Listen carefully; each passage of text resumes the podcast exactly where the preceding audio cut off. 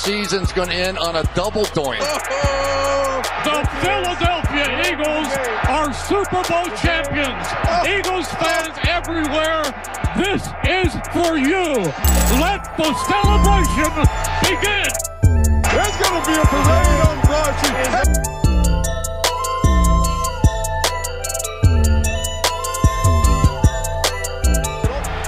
and your hosts, Brenden Deeg and Eric Warner. Hester's going to take it all the way for a touchdown. The Super Bowl is almost here. Do you know what that means? It's time to win some money. This episode is sponsored by 22Bet. 22Bet is your one stop shop for all your sports betting. Download the 22Bet app today and enjoy its easy use interface. The sign up process is short and the sign up process is remarkably quick. There are lots of products, including slots and live casino betting. Mark your favorites for quicker access to your preferred sports leagues and teams. 22Bet has a huge selection of payment methods, as well as options for cryptocurrencies. And transactions are fast and no additional fees apply. Take advantage of your 100% welcome bonus for the first time deposit. 22Bet has some of the highest odds on the sports you are interested in, along with excellent coverage of sporting events, including local leagues. Terms and conditions apply. Visit 22bet.com for details. Gambling problem? Call 1 800 Gambler. Hello, football faithful. Welcome back to another episode of the Double Doink Podcast. My name is Brenden Deek. Thanks for tuning in today. Greatly appreciated. If you haven't already, please hit that subscribe button. Every subscribe matters. Me and Eric would also greatly appreciate that from you guys. Today, we have a very special guest. Uh, Detroit Lions writer for The Athletic, Chris Burke, is joining us. Chris, how you doing today? Hey guys, thanks for having me. I know. Thanks again for coming on. Um, I yeah. again, I know this is uh, I know this has probably been a crazy past couple weeks for you with uh, with Dan Campbell hiring and the Stafford press conference. So let's just jump right into it. Um, the Detroit Lions acquire Jer- oh, the Detroit Lions trade Matthew Stafford to the Rams for two first round picks, uh, third round pick, and Jared Goff. There were some reports out um, that the Carolina Panthers had a first round pick on the table that other teams had first round picks on the table. Do you believe, from all the rumors of the other teams' offers, do you believe that this was the best offer for the Lions?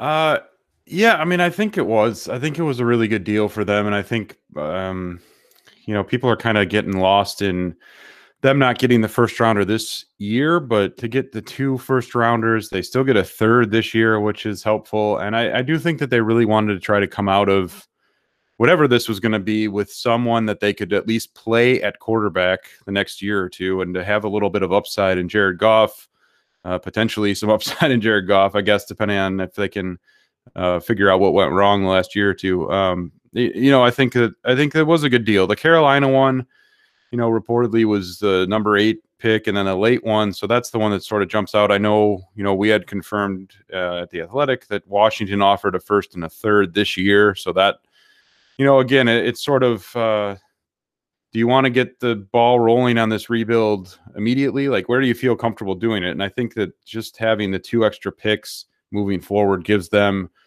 uh, probably more options than even having the number eight pick without a quarterback would have given them. So uh, they they're sort of wide open now in what they can do. Right, right. And my my kind of question would be: Do you think they rushed this at all? Do you think closer to the draft, more closer to the offseason, there could have been more teams in the quarterback market? Or do you think that they just wanted to get this done immediately and move on? Uh, no, I mean, I don't think they rushed it. I do think they wanted to get it done. And, you know, Stafford's got a roster bonus due in March that they, you know, that, that, that was sort of the drop dead date, uh, March 22nd or whatever it fell on, where they had to get it done by then. But I, I do think they wanted to, uh, get it done and move on and, and sort of figure out where to go from here, um, figure out how it might impact the draft class for them.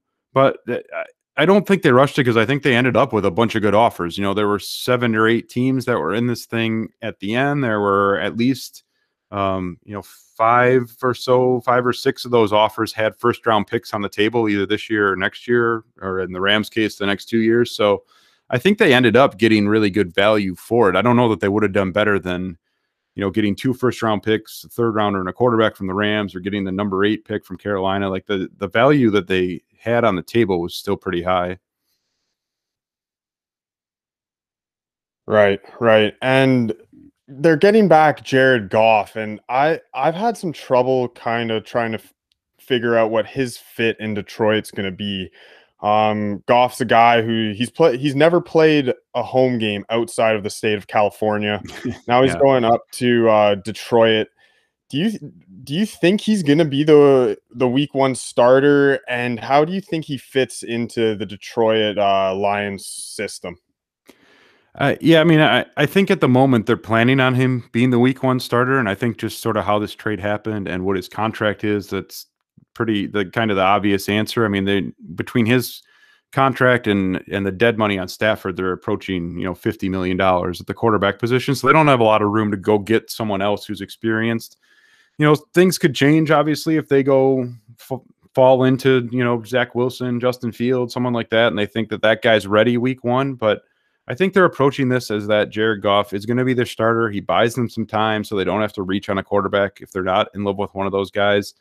Uh, and it'll be interesting. I don't know. I mean, the, the relationship between Goff and McVay, I don't think it was a big secret that it kind of fell apart towards the end there in Los Angeles. So getting out of there maybe gets them a fresh start, new opportunity. Kind of curious to see what it looks like uh, with Anthony Lynn calling plays. I mean, that's a guy who's always leaned on the run game quite a bit. Um, Dan Campbell certainly wants to run the football. So uh, we'll see. I mean, they, they might be able to take advantage of what Jared Goff has sort of become of late, which is where he doesn't take a whole lot of shots downfield. But I, I think there is, we've seen more in there. I, I think it's just a matter of are they getting 2020 Jared Goff or can they find, you know, 2018 Jared Goff who uh, played really well in stretches and, and and was accurate, a good arm. I mean, it's I think that's the goal is that they find that guy. But worst case, they have someone that they know can start and will be out there every week.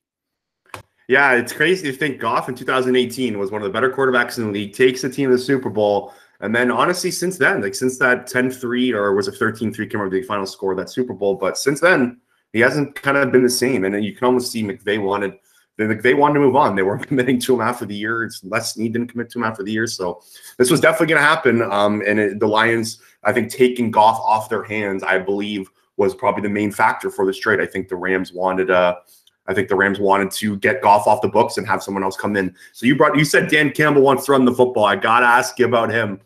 so there was a lot of buzz, uh, I believe last week or two weeks ago with the Dan Campbell press conference. I know that I know all the buzz has kind of passed, but I want to kind of bring it back up. What was like the fans' reaction to the press conference? Um, I know, I know Detroit. I know people call Motor City Dan Campbell, and some people were, were pumped up. What were what was the fan reaction to it? And maybe like your coworkers and the beat writers. What did you guys all think of it?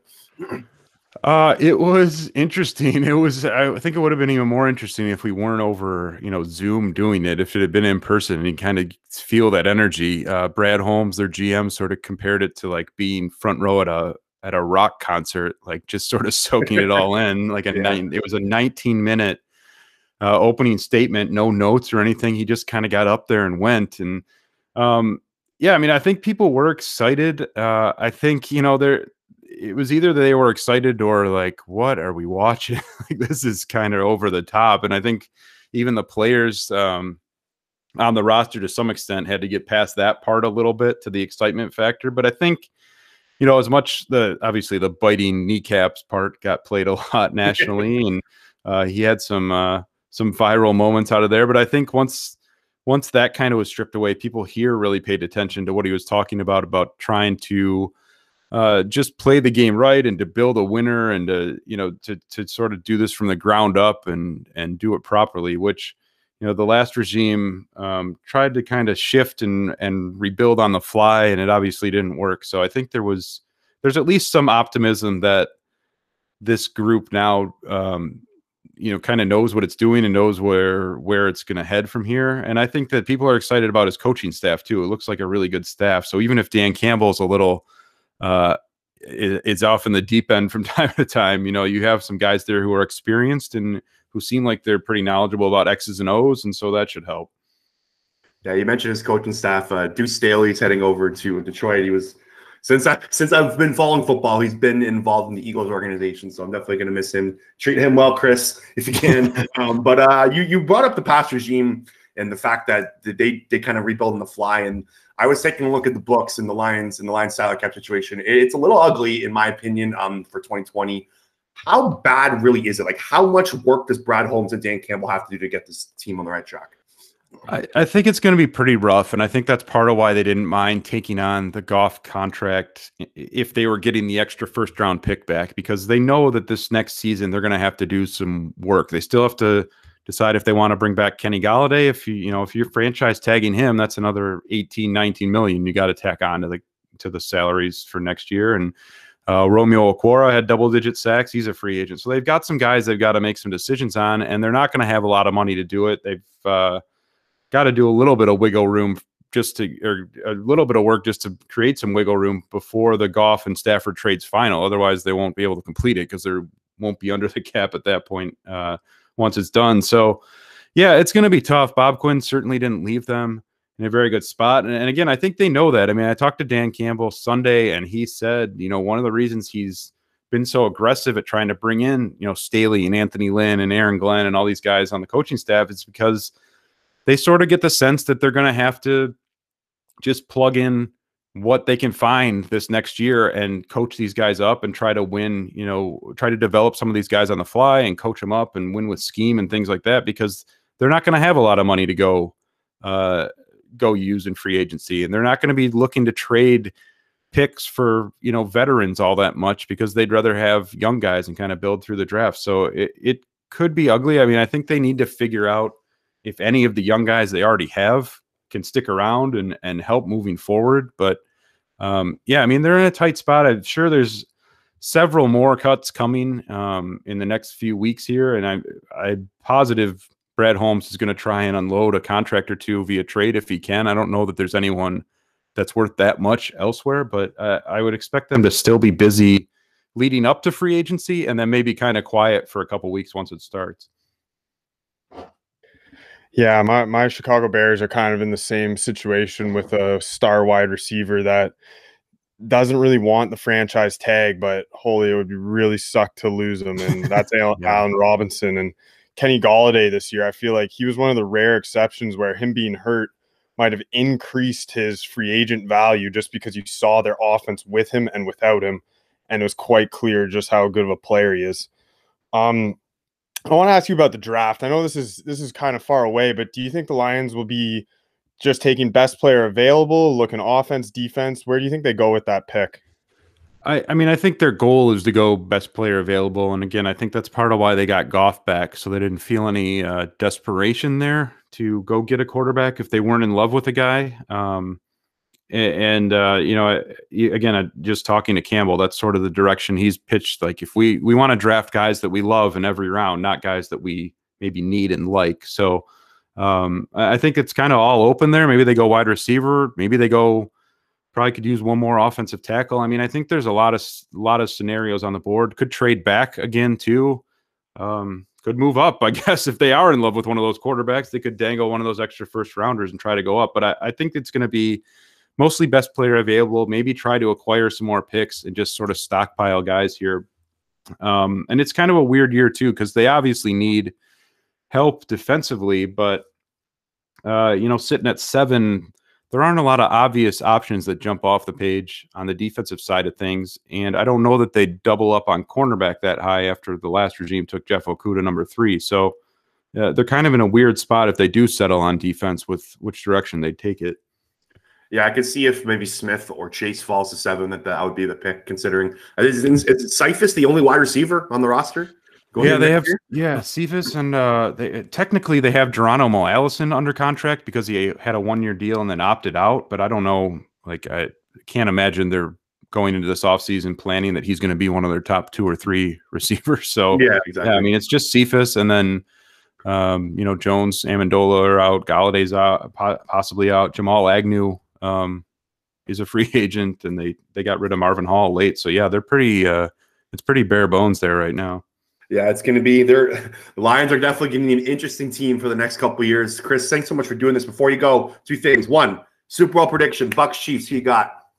Uh, I'm going to take the Bucks by three and go with oh. that defense.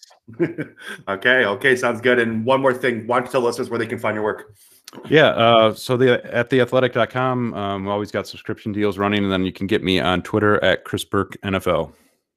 Awesome. Thanks so much for doing this. Yeah. Thanks, guys. That was Chris Burke, Detroit Lions beat writer for the Athletic. Ornsey, he's taking your bucks. Yeah, yeah. um, all week I've been kind of flipping back and forth on who I'm going to take, and if gun to my head right now, I'd be taking the Bucks. To be honest. Yeah. So before we get into Super Bowl talk, um, let's let's talk about the Stafford and, and Goff trade. We haven't we were together when it happened um, when the, when this trade when this trade uh, was dropped. It was kind of a news bomb on a Saturday night, not uh not normal not, not normal the time that these kind of trades happen either. So it was pretty interesting. Um, Chris obviously gave the landscape of the Lions side to it. Um, they, I, I think, uh, in my personal opinion, I believe the Rams or the Lions took this trade um, because they got an extra first round and Goff. Did that sweeten the deal, in my opinion, for them? They wanted max max amount of picks back, and it sounded like that's what Chris was saying. Let's take a look at it from the Rams' perspective, Warner. What do you think? Do you think McVay did the right thing here? Yeah, I mean, they're already all in, right? They've traded first round picks for Jalen Ramsey. They traded first round picks to draft Goff. We're looking at seven years in a row now that the the Rams will not have a first round pick. So that's the definition of all in. Mm-hmm. However, I'm not crazy about the trade for from both perspectives, to be honest, because I think I think that Matt Stafford, he's never really played under pressure. He's never had that expectation of have having to win. So I don't know how he's going to handle that. I think Sean McVay's offense is so creative in getting guys open that Jared Goff was fine for his system. I don't know if there's just this massive upgrade from Stafford to Goff. And then you also got to throw in Stafford's health concerns. This guy just a year ago, a year and a half ago, was dealing with a back problem. We didn't even know if he was going to play football going forward. So to give up two first round picks for a guy you're I don't know if he's got a long-term future in LA. So I to be honest, I'm not crazy about the deal from both sides. When you're giving up two first round picks, in my opinion, you got to be getting a game changing player. Like this guy's got to be a huge upgrade from what you previously had and he has to be changing the game. He has to be at least adding on a win or two or three or Super Bowl or whatever to your roster if you're going to be providing that type of, of draft compensation for the player. I don't know if Jared Goff, I don't know if Matthew Stafford's a big upgrade to Jared Goff. Like I know you, I know we say always say this uh, on this podcast, take PFF with a grain of salt. Jared Goff is with the 10th most valuable quarterback over the past three seasons, and Matthew Stafford has been the 12th most valuable quarterback according to PFF. So again, take that with a grain of salt, but like that just shows like there's there might not be the craziest difference here. I think what's very interesting about this trade is it's going to kind of maybe give us an opening or a a good lens into the into the Sean McVay and Kyle Shanahan and Matt LaFleur offense because everyone raves about how anyone can play for this offense, right? You can put anyone there and and it will do wonders. And we always kind of say we should put this quarterback in this offense, in the McVay offense, to see how it goes. Now Stafford's in a Michelle McVay offense. Now we get to see McVay. Are you a genius? Are you able to are you able to kind of explode this offense with a a top a top 10 starting quarterback that you clearly believe he is? Because if you're not giving up two first round picks for a guy that you don't think is a top 10 quarterback. So now I think I think a lot of pressure is on Sean McVay here. Am I wrong? No, I completely agree. It's they were already all in and then they just took out a second mortgage on their house and pushed even that all the way in. It's um it's Super Bowl or bust for them now. And uh, just looking around the roster, I don't have their cap sheet in front of me, but I I believe like Leonard Floyd's a free agent. They got a couple players in their secondary that are free agents and they're over the cap still. So I I think that they upgraded the quarterback slightly, but are going to have a downgrade at multiple other positions where I don't I don't know if they're a better team next year than they were this year.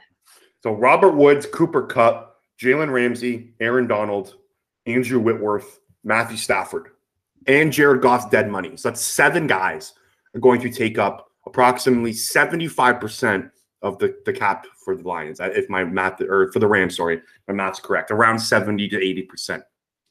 That's yeah. a lot. And that and that's we haven't seen this kind of like roster building in the NFL. Like this is this is different. Like you know what I mean? Like this is work like this is almost like NHL style like team building, right? Where you like load up on like a couple guys and you fill it around.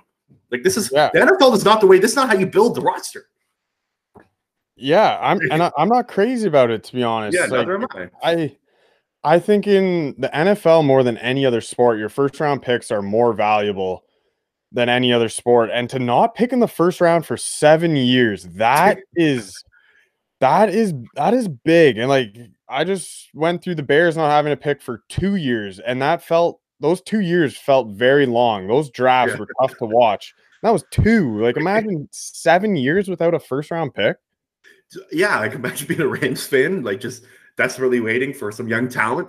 I, I guess like Ramsey, you can argue Ramsey, um, Ramsey, uh, Donald, and uh, Stafford, like they got four years of prime left, like those three. So you know what, like they they will be competitive in my opinion, unless everything blows up in the next four years. But I I would take like like just looking at rosters from right now, like I w- don't know if the Rams are going to be a top five team or have a top five roster even. Like they just lost Brandon Staley. They just lost the best defensive coordinator in the NFL. And they had the number one defense. So the way you have to look at this, you can't say like, oh, they're just adding Matthew Stafford onto this team. That's not how it works. They just lost Staley. They just and they're not going to have the number one defense next year. Me and you know this. We've talked about this in this podcast. Defense is flaky. It goes year to year, right? Like you never Mhm. one you never see defenses go back to back in the, like top top five defenses back to back. It's very rare right? So like the Rams are not going to have the number one defense next year. So that means Matthew Stafford needs to pick up this offense just that much more. And and I think the in 2019 the Lions ran like a, a play action heavy offense, and Stafford the first eight weeks was awesome, right? Like he was great to watch. And Mhm. I, and I know for a fact that's what the Rams are going off of. They're looking at that. If you go watch the 2019 Stafford take the first eight weeks, that's what they're looking at. They're saying this is the guy that we're going to get in our system. Like the the play action move, the vertical passing offense. That's what they're looking for. Um, Mhm.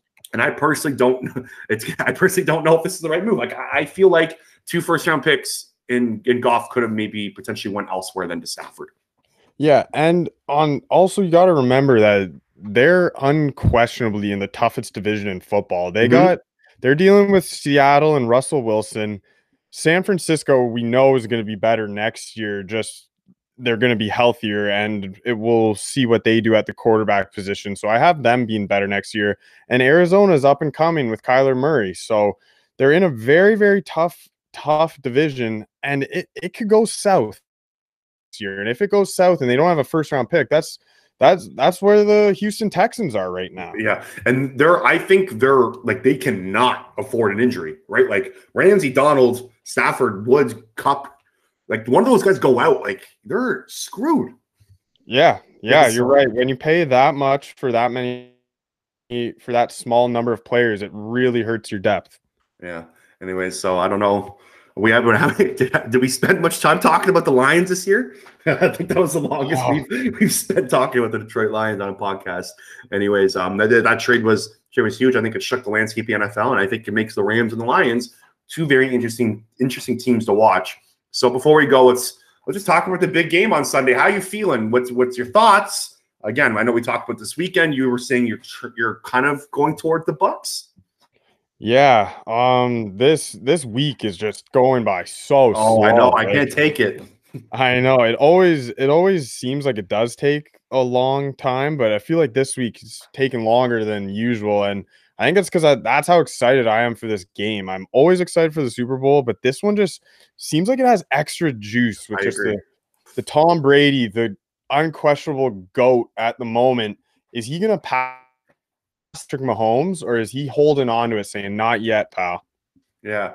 Um, I, I, I thought about this today, um, and I, and I thought this was a pretty interesting kind of take to look at this, and I, and I want your opinion on it. Let's say Tom Brady and the Tampa Bay Buccaneers win the Super Bowl. Do you think he could retire? Like, do you think he comes back 100? percent Oh, I don't know. I Like, I, I, I, I thought, I thought this was like at least worth talking about because, like, let's say he wins again. You got seven rings. You're 43 years old. You beat Patrick Mahomes. Like, how can he possibly be motivated again? Right? Mm. His motivation to come back this year was to beat Bill Belichick and do what he's doing right now. Right? So I, I don't, I don't know. I, I I honestly could see him doing it, and he probably Yeah. won't. But I, I think it's worth talking about. Yeah, because I I always kind of just assume that the reason he ke- he's kept coming back is to try to get seven because that would put him ahead of MJ in terms of the goats across sports debate. Like him and MJ are tied at six right now. I think he wants that seven Yeah. to say he's ahead of MJ. I know it's different sports, but they're both goats in their Yeah. sport. So I I you're right. If he gets seven, I think it might pop into his head, but he looks good. If he was if he was kind of losing a bit of zip on his fastball and there was maybe mentally he wasn't as sharp, I could say, yeah, maybe, but he he looks good. I think he even looks he looks better this year than he did the last two or three years. I think. Hundred percent. He look. He looks. This was the best Brady I've seen in three or four years, in my opinion. Yeah, I agree. Yeah. Like since since the 2017, I'll say that. The 2018 year, I didn't think he played very well. That team was carried by the defense. Um, and then 2000, and then last year he didn't look good at all, in my opinion. I thought he was the bottom 10 quarterback the last half of the season. I know they got off to a good start. Um, so yeah, I thought that was interesting on the Buck side. One more thing before we go, I want to talk about the, on the Chiefs side of the ball. I think Steve Spagnuolo is like the biggest X factor in this game. That's chief. That's a Chiefs defensive coordinator. If you look back, you remember he was defensive coordinator of that that Giants team that attacked Brady back in 2008, right, or 2007, the, the undefeated Patriots. He was the architect of that defense that beat the that beat the Patriots in the Super Bowl. Um, I think he's an Mhm. interesting guy, and he he seems to like attacking Brady. Like he seems to, and this is an interesting stat. Tom Brady um, against uh, six or man six pressures or more, or six guys rushing quarterback or more this year is one as a bottom five quarterback. And hmm. Steve Spagnuolo's defense attacked Brady 25% of the total amount of times that they ran six or more guys at him. So that means Steve Spagnuolo saw something in tape. He said that rushing six or more guys is key. That's the reason why Brady struggled in week 12. Right. Right. Well, I I actually have I've looked at that week 12 matchup quite a bit. And I think there are some some things that need to be noted about that matchup. And the biggest one to me is uh the starting left tackle Donovan Smith didn't play in that game. Mhm. So I think I think him playing in this game is going to be a huge boost for that offensive line, obviously. Um and everybody remembers that first quarter the Chiefs had in that game. They scored, I believe, 17 points in the first quarter. Tyreek Hill had 200 yards. They only scored 10 the rest of the game. Um, Todd Bowles, who I think is the biggest X factor in this game, made adjustments at halftime and kind of slowed down the Chiefs, but the Chiefs also kind of had it in cruise control. The game was a little bit out of control, but also Vita Vea didn't play in that game Yeah. right now with the Chiefs offensive line banged up the way it is, I think all four pass rushers of the Bucks have positive matchups. And call me crazy if Ndamukong Suh knows that they're weak up front, you, you might see some greasy stuff from him, like stepping on some guys, trying to injure people because the Chiefs are thin up front. And Yeah. Suh's a dirty player. I, I don't think that's a secret. I, I wouldn't be surprised if he takes some shots at some guys. Yeah, I- it's a good point. It's, it's good to bring that up. And you, like, like you said, I've been looking at this Week 12 matchup, and I think if you just take a look at the Twitterverse and all the video heads and the guys that are diving into tape, this is they're focusing on that game. It's like it's you don't usually get teams that met at the Super Bowl that have played that year, right? So at least you have something to go off of. And something I realized in that game, you brought up the V of A factor.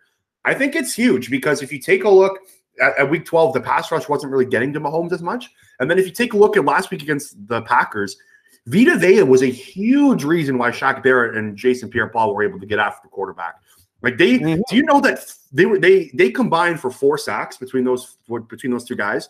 All of Yeah, them, and every single sack was under three and a half seconds. That means that was straight up. We are beating your guy. The Jason Pierre-Paul and Shaq Barrett single-handedly just one on won the pass rush, one on one. mhm. So I, I- think that's a huge factor because you just brought up the Chiefs are banged up on the offensive line. Yeah, I do you think if David Bakhtiari plays last week, the Packers win? I don't know if they win, but I think it was a huge factor. I think that was the first time they missed him. Like even we talked about that too, I believe, right? This was the first time they looked like they they were missing David Bakhtiari. Yeah, so they're playing another team that just lost their Yep. left tackle and uh, Mike Remmers is he's a he's not a scrub by any means, but he's never played a snap of left tackle in his career. Hey, we're we're in the Super Bowl here, and he's got Jason Pierre-Paul or Shaq Barrett coming down on him. I think that that's going to be a matchup really to key in on.